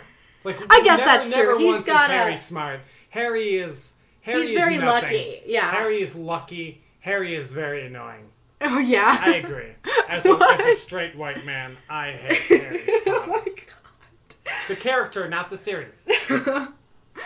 Oh my god. I like Harry. I think even though he is like he can be annoying with that, but I also feel like that is sometimes I feel that about you. You're like talented without tr- I feel like you have the same thing. It's just like the privilege of being a white straight male, oh, right? Oh my god, do you think I'm talented? Oh my god, well, this is not your podcast. up. Okay, so anyway, Harry is the youngest wizard in the century to make the team, uh, and then Hermione, which is kind of stalkery that she knows this, knows that his dad was in Quidditch before Harry even knew his dad was in Quidditch, which is like, that has to be weird, of like the whole world knowing more about your family than you know about them, and like, I'd probably cry every time somebody told me a realization about that. I would be like very upset. This is probably why Harry was written as a boy and not a girl because men are allowed to cry in our society. Are men allowed to cry more in British society? I wonder if is this American thing that men aren't allowed to cry? I don't know. So the staircase changes when they're after they like have that scene about like where Harry's like I'm just like my dad, you know, feeling like inspired, and then they all of a sudden know it's the third floor. I don't know how they knew it was the third floor. I guess maybe because it was like empty. And then Mrs. Norris, which is the Flint, Mr. Flinch, I think he's called Flinch. I I don't know. Maybe I'm saying his name wrong, but he has this cat, and she like spies around and then like goes and gets them. And Miss Norris catches them, and her, but Hermione isn't taken. No, she's not getting in trouble in school. Hermione is a good student, so she opens the door with the spell that she learned in the standard book of spells. I don't know how long they've been at school at this point. Not very long, so it just proves like she's incredible. I wish we had a Hermione book series. Honestly, I think the perspective of Hermione would have been almost more interesting than just hearing it from the boy who it is. From the boy Uh, who doesn't want to do anything. Yeah. Uh, she opens this door with Alohomora, and then they see a three-headed dog, and they all scream at the dog, even though they're all worried about being caught, which also is like a terrible tactic. But then again, they are eleven. Also, they're in wizard school, and a three-headed dog freaks them out. I mean, it's a pretty huge dog. It's a pretty big dog. I also am like, they don't want to be caught that it's on the third floor, but the door is unlocked. Like, they just unlocked the door with a spell. Isn't the faculty going to notice that? Uh, anyway, they realize that the dog is guarding something, and Hermione's like, I'm just going to bed before I get killed or worse, expelled. And Ron is like, oh, she's got to sort out her priorities because Hermione is a crazy woman trope, and women are crazy because you can't be smart and successful. You can't be brilliant without putting a woman down, realistically. Uh, hello, Harry Potter uh, movies. And so they go to this whole Quidditch thing. Ollivander, no, I don't know. It's not it's not Ollivander. It's Oliver Wood, which is very close to Ollivander. Uh, I feel like fantasy books do this all the time, but I also understand because there's so many characters in fantasy, and you just run out of names. There's seven players on Quidditch, but there's also seven books in the series. Is that a thing? Mm. And I definitely feel like Quidditch is geek writes sports, right? Geek who has never played sports before Absolutely. writes something about sports. It's like soccer and football and baseball in the air, right? Like Yeah, it's an impossible game. It's terrible. It uh, is meaningless to watch because if somebody gets the snitch, then you win. But this isn't true because that's what they say. They're like catch the snitch and you win. But if somebody has scored 160 points and you catch and the snitch and your team is at zero, you don't win the snitch. Like Yeah, you, so but that's like a, that's a crazy scenario, right? It's It- like yeah, it's like but it's it like could you happen. keep it's like you keep working really hard, and I don't know. It, it, it is the it just doesn't make any sense. It seems like a terrible game to play because over and over again you're going to if you're one of the not snitch players, you're going to be going and doing all of this work and then just losing every time, and you're going to get disgruntled. I don't think so because you're you're honestly you're trying to keep action so that people are distracted from the snitch. The snitch is almost like a red herring, right? Like you want to keep the action to where the seeker cannot find the snitch or where the seeker is feels in danger, so he has to keep dodging all of these things to not find the snitch. And then meanwhile you're racking up points just in case. Like I think you think that like the 160 is the scenario, but honestly that's probably like as a team player you're like I want to get there just in case my team my seeker doesn't do his fucking job. Anyway, so then they go to the cool scene of Wingardium Leviosa, which is like one of probably the most memorable meme, I feel like. And this is probably the only children's film where I like where somebody gets exploded. Because Seamus, Seamus Finnigan? I'm not even- Seamus? Seamus? Seamus?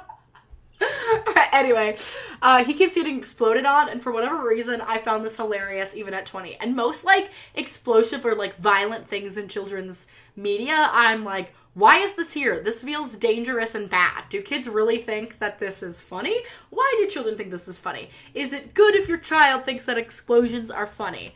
Ron says something mean, which makes Hermione cry in the bathroom all afternoon, and yet she goes on to date and marry Ron. Uh, I don't know if I like this narrative about that. I mean, granted, that's many, many years later. That's true. But it's also like, I don't know. And I guess, like, you are gonna go cry in the bathroom about the guy you care about rather than the guy you don't. Like, if Malfoy said it, you're like, whatever, dude, you're freaking ugly, right? Like, you're like, no one will love you. Granted, Uh, granted, Ron was freaking ugly at the time. I think but- Ron is kind of adorable, to be honest. I think he, I get the appeal. He's a handsome ginger. He's way handsomer than Ed Sheeran. Whoa. Oh, yeah, I'm coming for it. And people think Ed Wow. Sheeran's handsome, right? People have crushes on Ed Sheeran. I think most of the people I know think that that Ed Sheeran is attractive, uh, despite his looks. Yeah, because he's got the voice and the guitar skill, and he's got like a good personality. I think Ron is handsome in his looks, and his personality is like a 50 50 sometimes. Sometimes it's amazing, sometimes you're like, oof. So then they're all eating uh, dinner in the Great Hall, and Quirrell bursts into the room. There are children here, uh, and this is how he acts. He just bursts into the room, and he's like, There's a troll in the dungeon. I thought you ought to know. And he faints, which is also maybe because he's brain damaged with Voldemort on the back of his head, but also like why would you faint if you know Voldemort's on the back of your head? Because what if somebody's going to take off your turban? I mean, I don't know if you could religiously. I don't know what the religious laws are, or if he was religiously. I'm pretty sure he's white in the film. I don't know Does what's he going say on it's here. Because of religion, he doesn't say anything about it, right? I don't know. I think it is because of religion, from what I remember. I don't know what it is. Do wizards have But- religion? But if he faints, wouldn't someone take off the turban regardless of religion? Like, if it's a religious garb, whether you're dying or not, do you take it off? Like with I would nun be very scared to take off a turban. Yeah, I guess, but if you, I don't know, I guess that would probably be the last thing, but it's still a big risk. Anyway, they established that trolls are really stupid, which I feel like is a high key internet clapback. Um, You mean the troll troll? the troll troll. but then it turns out that Hermione doesn't know that a troll is out, so the 11 year olds say, let's solve it ourselves instead of telling an adult to be like, hey, our friend isn't here. And she doesn't know about the troll. Could you perhaps go find her and tell her? They're like, no, we'll go tell her ourselves.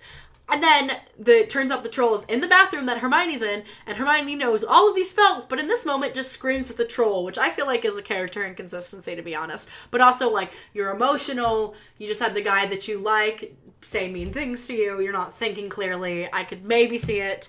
Uh, and then Harry has this genius idea of sticking the wand up the nose, yet that doesn't break his wand, which goes with your unbreakable wand theory. and the 11 year olds just take out a troll.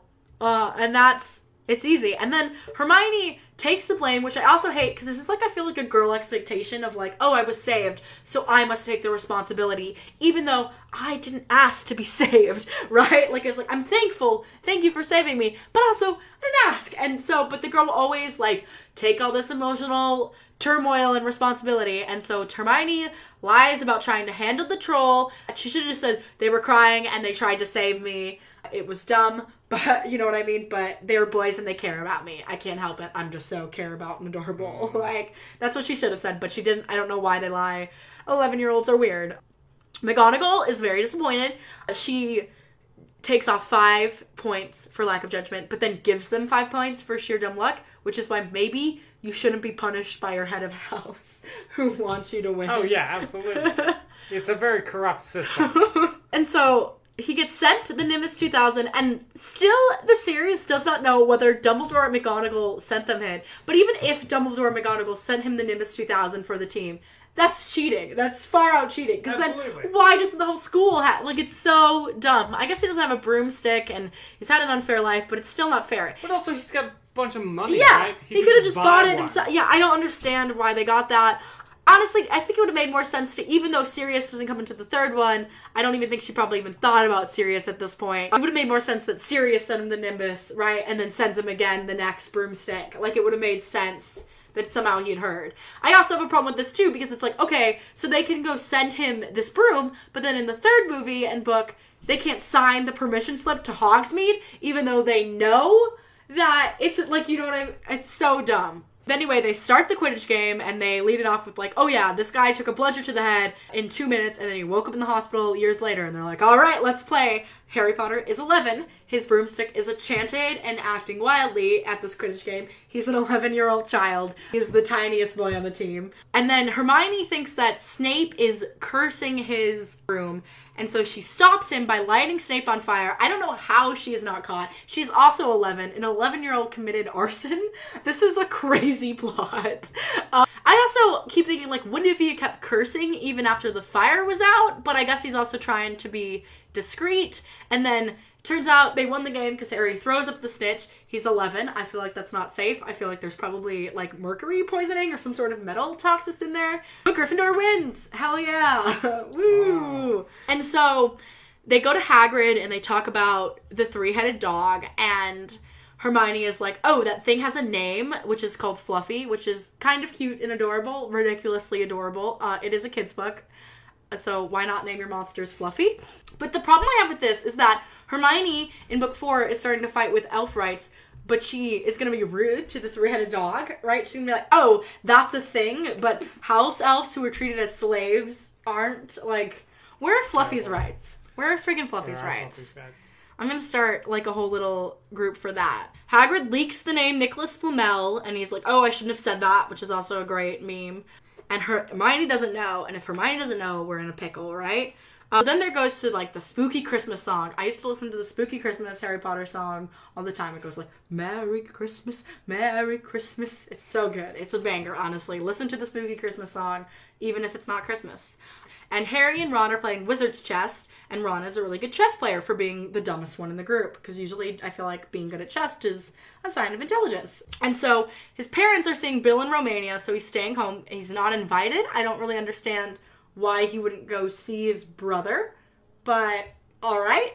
He's got to stay for this plot to make sense. Yeah, yeah. Um, so they've looked a hundred times for Nicholas Flamel, but Hermione's like, not in the restriction section. She's a baddie.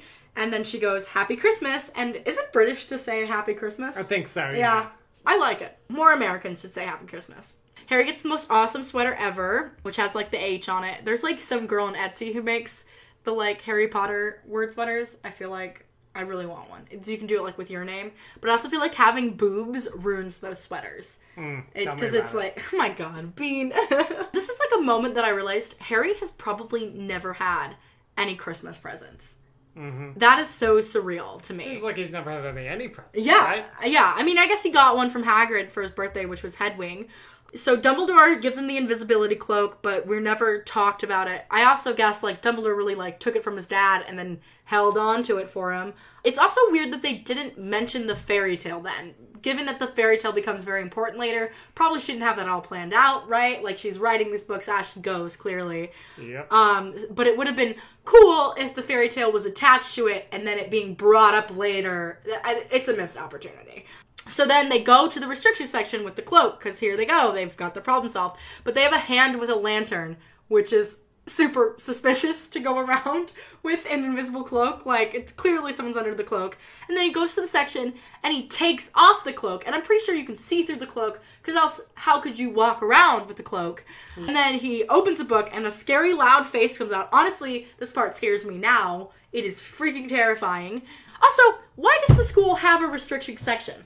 Why does that does normal schools have restricted sections in their library? I can't even say that. It's a tongue to restricted section. Dude, I, I don't remember. Is there like a door to get in there, or it's just like a no, it's shelf? just a different shell. I guess it's roped off, maybe. Yeah, but yeah, it seems like it would be a thing of if there is a. For one thing, why are we censoring knowledge? Uh, and for another thing, why are they not just in another room? If you are going to restrict, Yeah, or like a restrict it. teacher, yeah, like locked up in a teacher's. Also, it's just weird to have a restricted section. But anyway, Flinch catches them and he's like, "You can't hide," and Harry's like, "I have a cloak. Guess again." Uh, but cats can see through it, though. I guess I don't really know. Why not? Uh, yeah, I don't know. And then he sees Snape and Quirrell arguing. I can imagine that Voldemort probably had a quite a talking to to Quirrell after this argument. If Snape is starting to suspect, but also doesn't Voldemort believe that Snape is on his side? So mm-hmm. I don't know what Voldemort can sense being in the turban, or if he's just like dormant in the back. I, I don't know. We don't really we don't talk about it. Except I guess the a Harry Potter musical does kind of. And then Snape randomly reaches out, but nothing is there. I but it, and it, it's like a cool cinematography fact. I think it should have been cut from the movie because it's weird.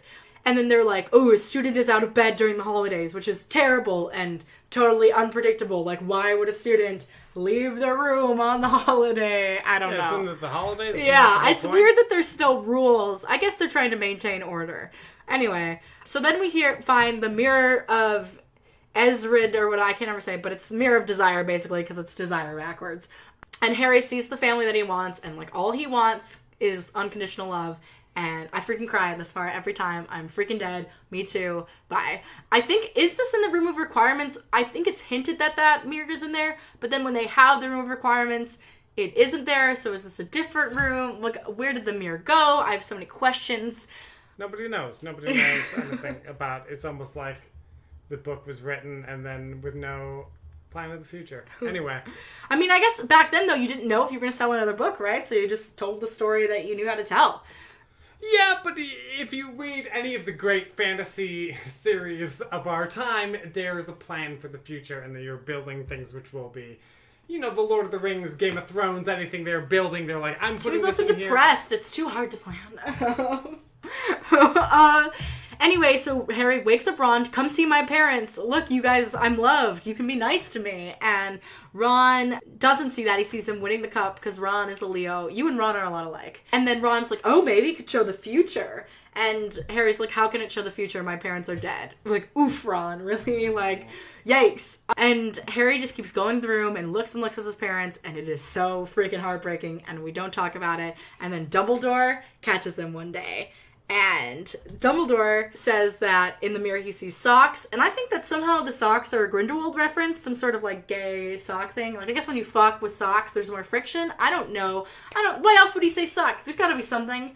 Maybe it's like a condom metaphor. I don't know. I'm sorry for ruining Dumbledore for you, but if he's gay, I want the evidence. I want the gay proof. I want Grinder Dumbledore. It's really sad because Harry will never get to know who his family is. Like, and and that's like the one thing he desires is like to be happy and loved with his family, which I guess he gets temporarily when he dies in the seventh one. But it's very sad. He'll never be happy. R.I.P. Harry Potter. And Dumbledore has this like brilliant quote, which I really like, uh, and it's often like quite a white girl Instagram blogs throughout the world. Uh, it isn't good to dwell on dreams and forget to live. Although I love to dwell on dreams and forget to live. So sorry, Dumbledore, fuck you. So then Hedwig is flying, and it's a brilliant cinematography piece. They really milk all the owls flying. Got those drone shots, man. You got to pay for them. I can't imagine how hard that must. I don't know if it's that hard. They probably somebody with treats on the other side, and they just feed this bird back and forth. Yeah, I don't it's know. Fucking easy. Fucking owls, they fly all the time. All you gotta do is shoot them. Oh my god. Shoot them with a oh. camera. Oh. Oh my. Oh my god. And then I wrote in this note, and I feel bad because I wrote this before Tiger King, and I was like, if I'm rich, I'm just owning so many animals. And now I changed my sentiment. I will just go see them at their appropriate location. Um, Or just let them live their lives. Don't even yeah, see them. don't just. I'll just look at pictures of them and drawings. So then they learn about the Sorcerer's Stone and that this guy Nicholas Flamel has had 665 birthdays. That's too many, dude. Harry's never gotten a freaking present. How many presents has this guy got? many. 665, dude. Can you imagine Dudley living to 665 Yes. his presents? Oof. And he is obviously not going to answer any of the questions because he's in no fit state to entertain because he's freaking old, dude. Uh, which I guess is kind of ageist. And then they find out like Hagrid has a dragon egg. This is, sounds so weird describing this out if you've never heard Harry Potter, right? Like this is very random. I'm just realizing. But Hagrid has a dragon egg, and he told info about Fluffy when drunk to a stranger. And like maybe I take back my sentiment that maybe Hagrid can't be trusted, right? I almost forget about Norbert. I feel bad about forgetting about Norbert. I used to have like a little toy dragon when I was little because you know the Harry Potter merchandise off the shelves, right? And I had like an animated little toy Norbert dragon. It was so cool. I wish I still had it.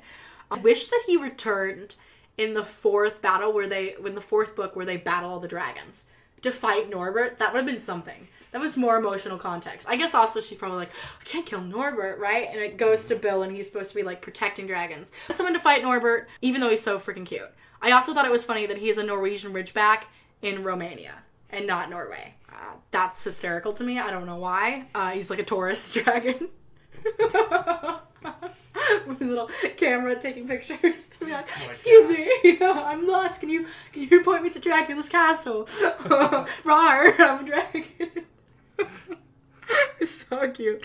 But Malfoy has spied them and seen the dragon. They're not supposed to be walking around at night, right? But these kids got an invisibility cloak, so they're just doing what the fuck ever. It was so irresponsible of Dumbledore to give that to him, but also I get it, right? it's like it's a great plot device, but damn that the fucking headmaster of the school gives them a tool to break the rules. And then they get punished for it. 50 points each and detention too because they were out of bed after hours. And then Filch is like, "Oh, I wish when we could do like put their thumbs in dungeons. I miss the screaming." It's freaking. He's an adult man. It is so creepy. Ugh. Uh, he's definitely kinky. Filch is part of the BDSM community for sure. The fact that it's children though disturbs me. So they go to the forest. That's forbidden unless you're in trouble. um, and then Hagrid is crying about the dragon, which is honestly me. And people are like, "It's gonna be okay. He's gonna be with his own kind." And he's like, "What if the dragons are mean to him? He's a baby." me leaving my cat Milo alone with Marcy. Very true. and then the they're like they hear a wolf howling and then they're like no big deal there's more than werewolves in the forest. And i'm wondering if that is lupin howling? Like i wonder i'm assuming that lupin still goes into the shrieking shack under the tree when he's transforming right? Or does lupin have like different places to be a werewolf? And so then we see unicorn blood and it looks like freaking lube you guys. It probably is a lubricant based and they split up because that's smart. In the forbidden forest which they're not allowed to go to they split up and one of two of the children go with hagrid who is the adult and the other two children harry and malfoy go with fang who is a coward i guess. Uh, fang is hagrid's dog. Uh, and Draco Malfoy says his famous line, which is amazing, I, which is "Wait until my father hears about this," which I like to say, even though my father will never hear about this. So then they catch this like hooded figure drinking unicorn blood, and Malfoy bolts, and Harry just stays for whatever reason, because I guess he's shook, but it's still really dumb that he just stays there. And then the cloak thing rises up, and Harry does not use his wand. He doesn't do something. This is a Muggle move. I guess he's 11 and still learning, but very Muggle move. Harry is terrible at magic throughout the entire series. It's not a surprise that he's terrible at magic here. Oh my gosh! But he's, it, it makes more sense because he doesn't know anything here, right? He's he's only halfway through school Sure. at this point. Anyway, so a centaur comes up, shows the day, scares the hooded thing away, and he's like, "Harry Potter, you must leave." But um, he's out here on detention, so he can't. Um, and he, the centaur goes on about how it's a terrible crime to slay a unicorn. It, at a terrible price, it keeps you from death. It's a half life once you drink it, a curse life. And I'm like, is this why Voldy has such bad luck? Like, why all of these things failed? Because he just drank the unicorn blood? Like, mm. done, plays yourself. Congratulations, Damn. DJ Khaled. Also, I wonder, is the ur- the unicorn blood a heroin metaphor? Hmm. Or is it a drug metaphor? Like, here, you have the ultimate happiness, but you're like, fucked for life. Hey, only one way to find out. oh my god. Bean, children might listen to this. Hopefully. I'm sorry for all the swears, children. Oh, I'm mainly making this for like parents who are like, should I let my kid watch Harry Potter? Or things to think about Harry Potter. Also, Harry Potter fans. I don't know. Making this for you guys. You guys out there who would For want to everybody, listen to this. everybody except for people offended by swears, don't listen. or At this point, you listen to a whole bunch of this, so I'm sorry you fucked up. Don't stop it though. I want your money. Um, Hagrid leaks that you can play calm music to Fluffy. Uh, I think he leaks this. Who knows? I'm tired at this point. They go to like tell Dumbledore what's happening, but Dumbledore isn't there. He went to the Ministry, and then they're going to like sneak out and solve the problem themselves because they're 11 year olds, and 11 year olds can change the world apparently. Um, I honestly think if you're an 11, ask an adult. These are adult problems. Ask an ask another adult. Tell another person. I don't know why they didn't trust all the other teachers. Even though McGonagall is like harsh, it's like why not just tell her? I don't know.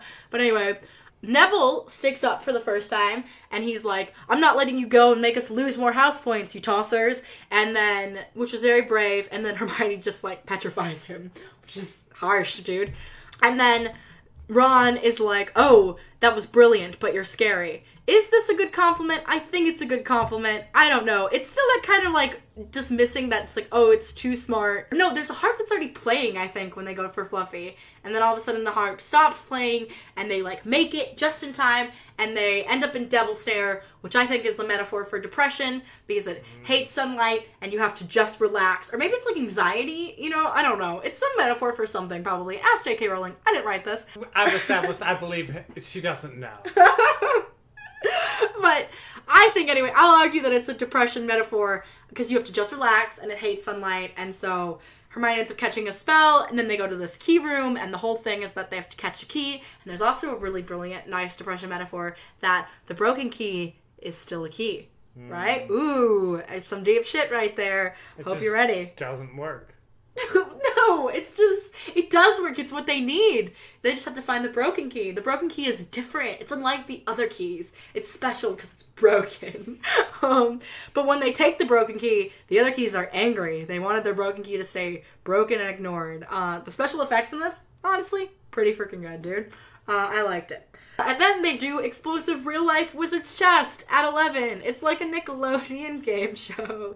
um, then Ron ends up being in a place where he's like, You have to go, Harry. It's just you. And it's weird that they understand this at the first part of the book, but they don't understand it when it's older. And Ron sacrifices himself, and he is 11. I just want to point out that they are all freaking 11. Uh, what were you doing at 11? I sure as fuck wasn't sacrificing myself. And they always talk about how, like, oh, the books got darker as they were older. And I'm like, I don't think so. I feel like honestly the first books are darker because of how young they are and what they're facing mm. at their young age. It's like different that a 17 year old is going on because you're almost an adult, and in the wizarding world, you are an adult facing this rather than being a child and facing him underprepared, not having all of this training. Yeah, I feel like I know you hate these books, but there is a lot of like cleverness in some ways. It's written and the them. friendship I and the bravery in them. it and just just being like 11 and thinking like of an 11 year old doing this like it kind of gives you courage in case there are any like 11 year olds out there like suffering or going through something like i had already read harry potter before i went through kind of my traumatic stuff so it wasn't big for me but maybe for like other kids it was like nice to like have a hero you could project yourself on Yeah. I would also encourage 11 year olds do your assignments in school. Right? like, don't do what Harry Potter well does, which is. hermione is rewarded hermione is re- rewarded for Yeah, doing that Hermione's not. She's also attacked all the time by everybody. Everyone Yeah. makes fun of her. Harry is just like stupid, dicking around all the time. You know. He's not always sticking around. He studies. He studied the Patronus and stuff. He does some stuff. It goes like Hermione is a good student. Harry's like a so-so student. And honestly, he's good at defense against the dark arts. He's bad at like potions where Snape is mean to him, right? And then he's like he has a hard time understanding history with. Yeah. And then Ron is the worst. Ron doesn't do anything. Ron is just stupid. Well, and I think Ron is also he's had all of these brothers who do like all these amazing things, and he doesn't. He's kind of like you know he's like a middle child. He's not the youngest with Ginny. He's he's honestly almost in your position. He doesn't have a lot going for like I think he's kind of Wow. He's got no. You have a lot. wow. Oh no. I can't believe you've done this. And he's also like kind of like the losery friend, like you know what I mean. Like he feels he's Like the me. Xander. No, dude. Oh my god. Anyway, he finally gets final scene. We're wrapping this up, you guys. Sorry this took so long, but there's a lot to set up in the Harry Potter things, and I think the other ones will go quicker. Quirrell reveals that Snape was trying to save Harry Potter. Quirrell let the troll in, and Voldemort is on the back of his head and wants to kill him, and he's like, "I'm never alone," which is very, very creepy. To say also to a child this is such a like an abusive situation too. Honestly there's a lot of trauma flashbacks here. And then he tells harry to come here and he does. Maybe it's magic but if it's not what kind of bullshit? Why does harry just come to the guy who's like a villain? Uh, and then he unwraps his turban and he shows that voldemort is like living off of him of another parasite. The two faces on this man is obviously it's so terrifying it is I can't believe that we were let children watch the show and we're like, it's fine. This is nightmarish. And then Harry tries to run away, but then there's fire that blocks him. And I put in a joke because I think there were wildfires going on, which was a terrible joke. And I said, Welcome to California. I'm so sorry. I will, if you donate money, I will donate to a wildfire fund. But then Harry, all of a sudden, when like Quirrell tries to touch him, makes him disintegrate. And Harry's like, What the fuck? I don't know how I'm doing this. I'm killing my teacher. And Quirrell just goes in ashes because he can't get to the stone. And then Harry's Potter sweater is like casually torn, kind of fashion, like kind of what Kanye West tried to do in his store that he's tried to sell sweaters that were torn for thousands of dollars. It's like kind of trendy torn. Um, it's over, and the Voldemort ghost runs through him, which is terrifying. It's some shit, you guys. And then Harry falls down, but then he wakes up in the hospital and he smiles because he's got candy. Hey, candy is all you need, you know? I mean, he's 11, so yeah. Yeah. I feel like if you. Had, Honestly, yes.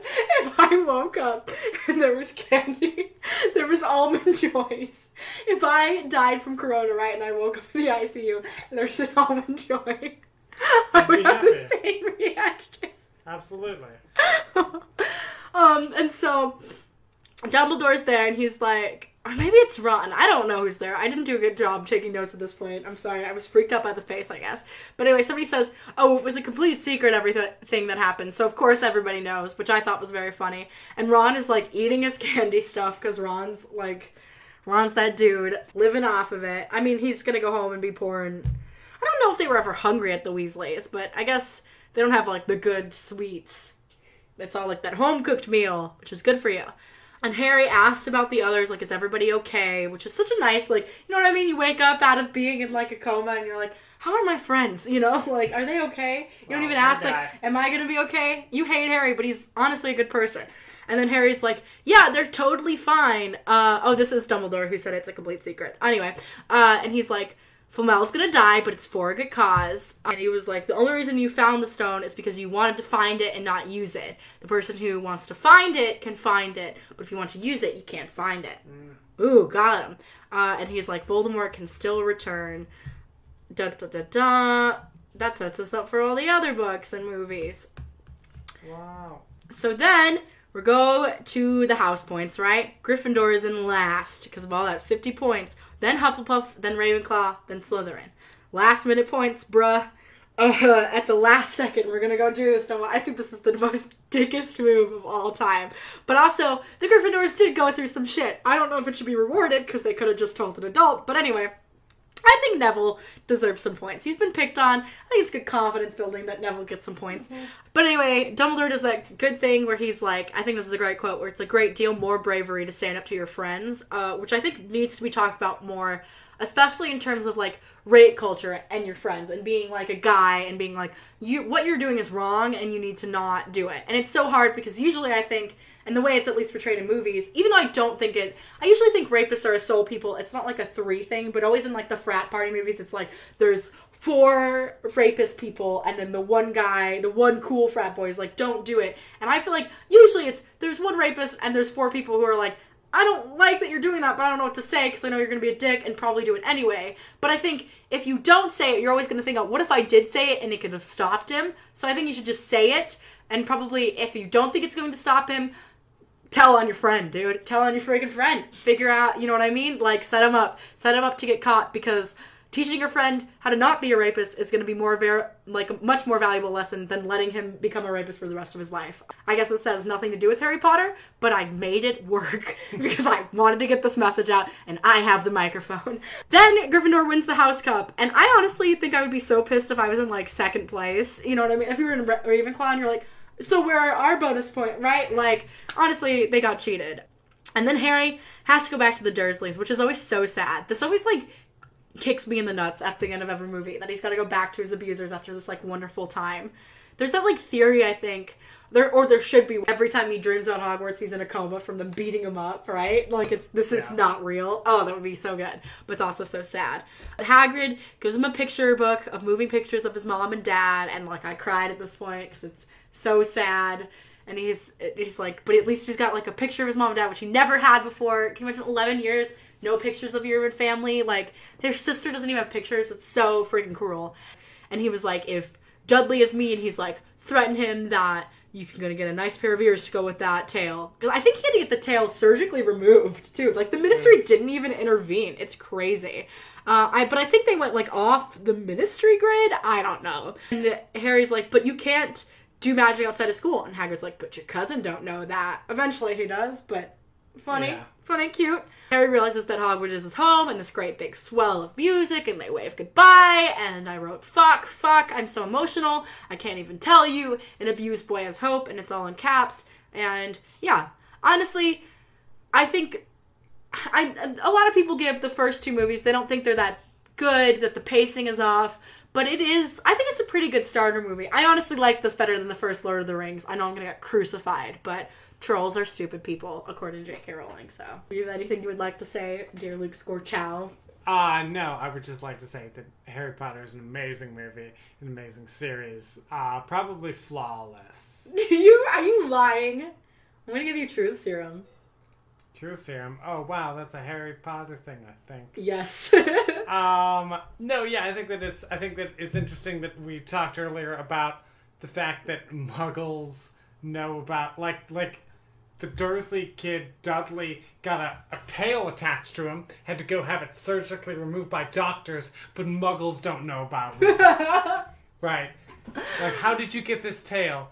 Oh, I don't know. It was an accident. Like, Well, if he tells them that it's magic, the doctors are gonna lock Dudley up, right? So I'm sure they just came up with a story that he was like playing with some chemicals in the these yard. doctors.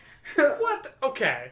So, if you yeah. told the doctor that you got a pigtail for magic, they're gonna put you in the schizophrenic child ward. If I went in in the head, okay, I think that if you have a pigtail, that that's It's weird. weird. This It's is weird. a doctor who is who has been with this kid before. I feel like the doctor would probably think that the parents are being abusive and like sewing animal thing. That would be my first guess as a doctor. I'd be like, oh, they're doing some weird animal experimentation. I wouldn't bunch get of magic. bullshit- There's a bunch of stuff that's going to happen when you do things like that, and I think that believing, I think that the fact that we think that these magic people are just doing magic without being known by the Muggles is ridiculous. Like if they, They were like, wipe if- their if brains, every- I guess, That's the thing. but If yeah. every Muggle had their brain wiped, right? If they were like, no, no, nothing can. They might them. have wiped the doctor's brains after he did it, but they're gonna keep Dudley because there's no way to hide. If you have a magic person in your family, you can't hide that they're magic because they're going away to school Yeah. every so often. So they hide it from other people. As Yeah. I was saying, it's a perfect series, and there are Oh no flaws God. in it, and there are no There's flaws. definitely flaws, and I think that's what makes it fun to talk about sometimes. I also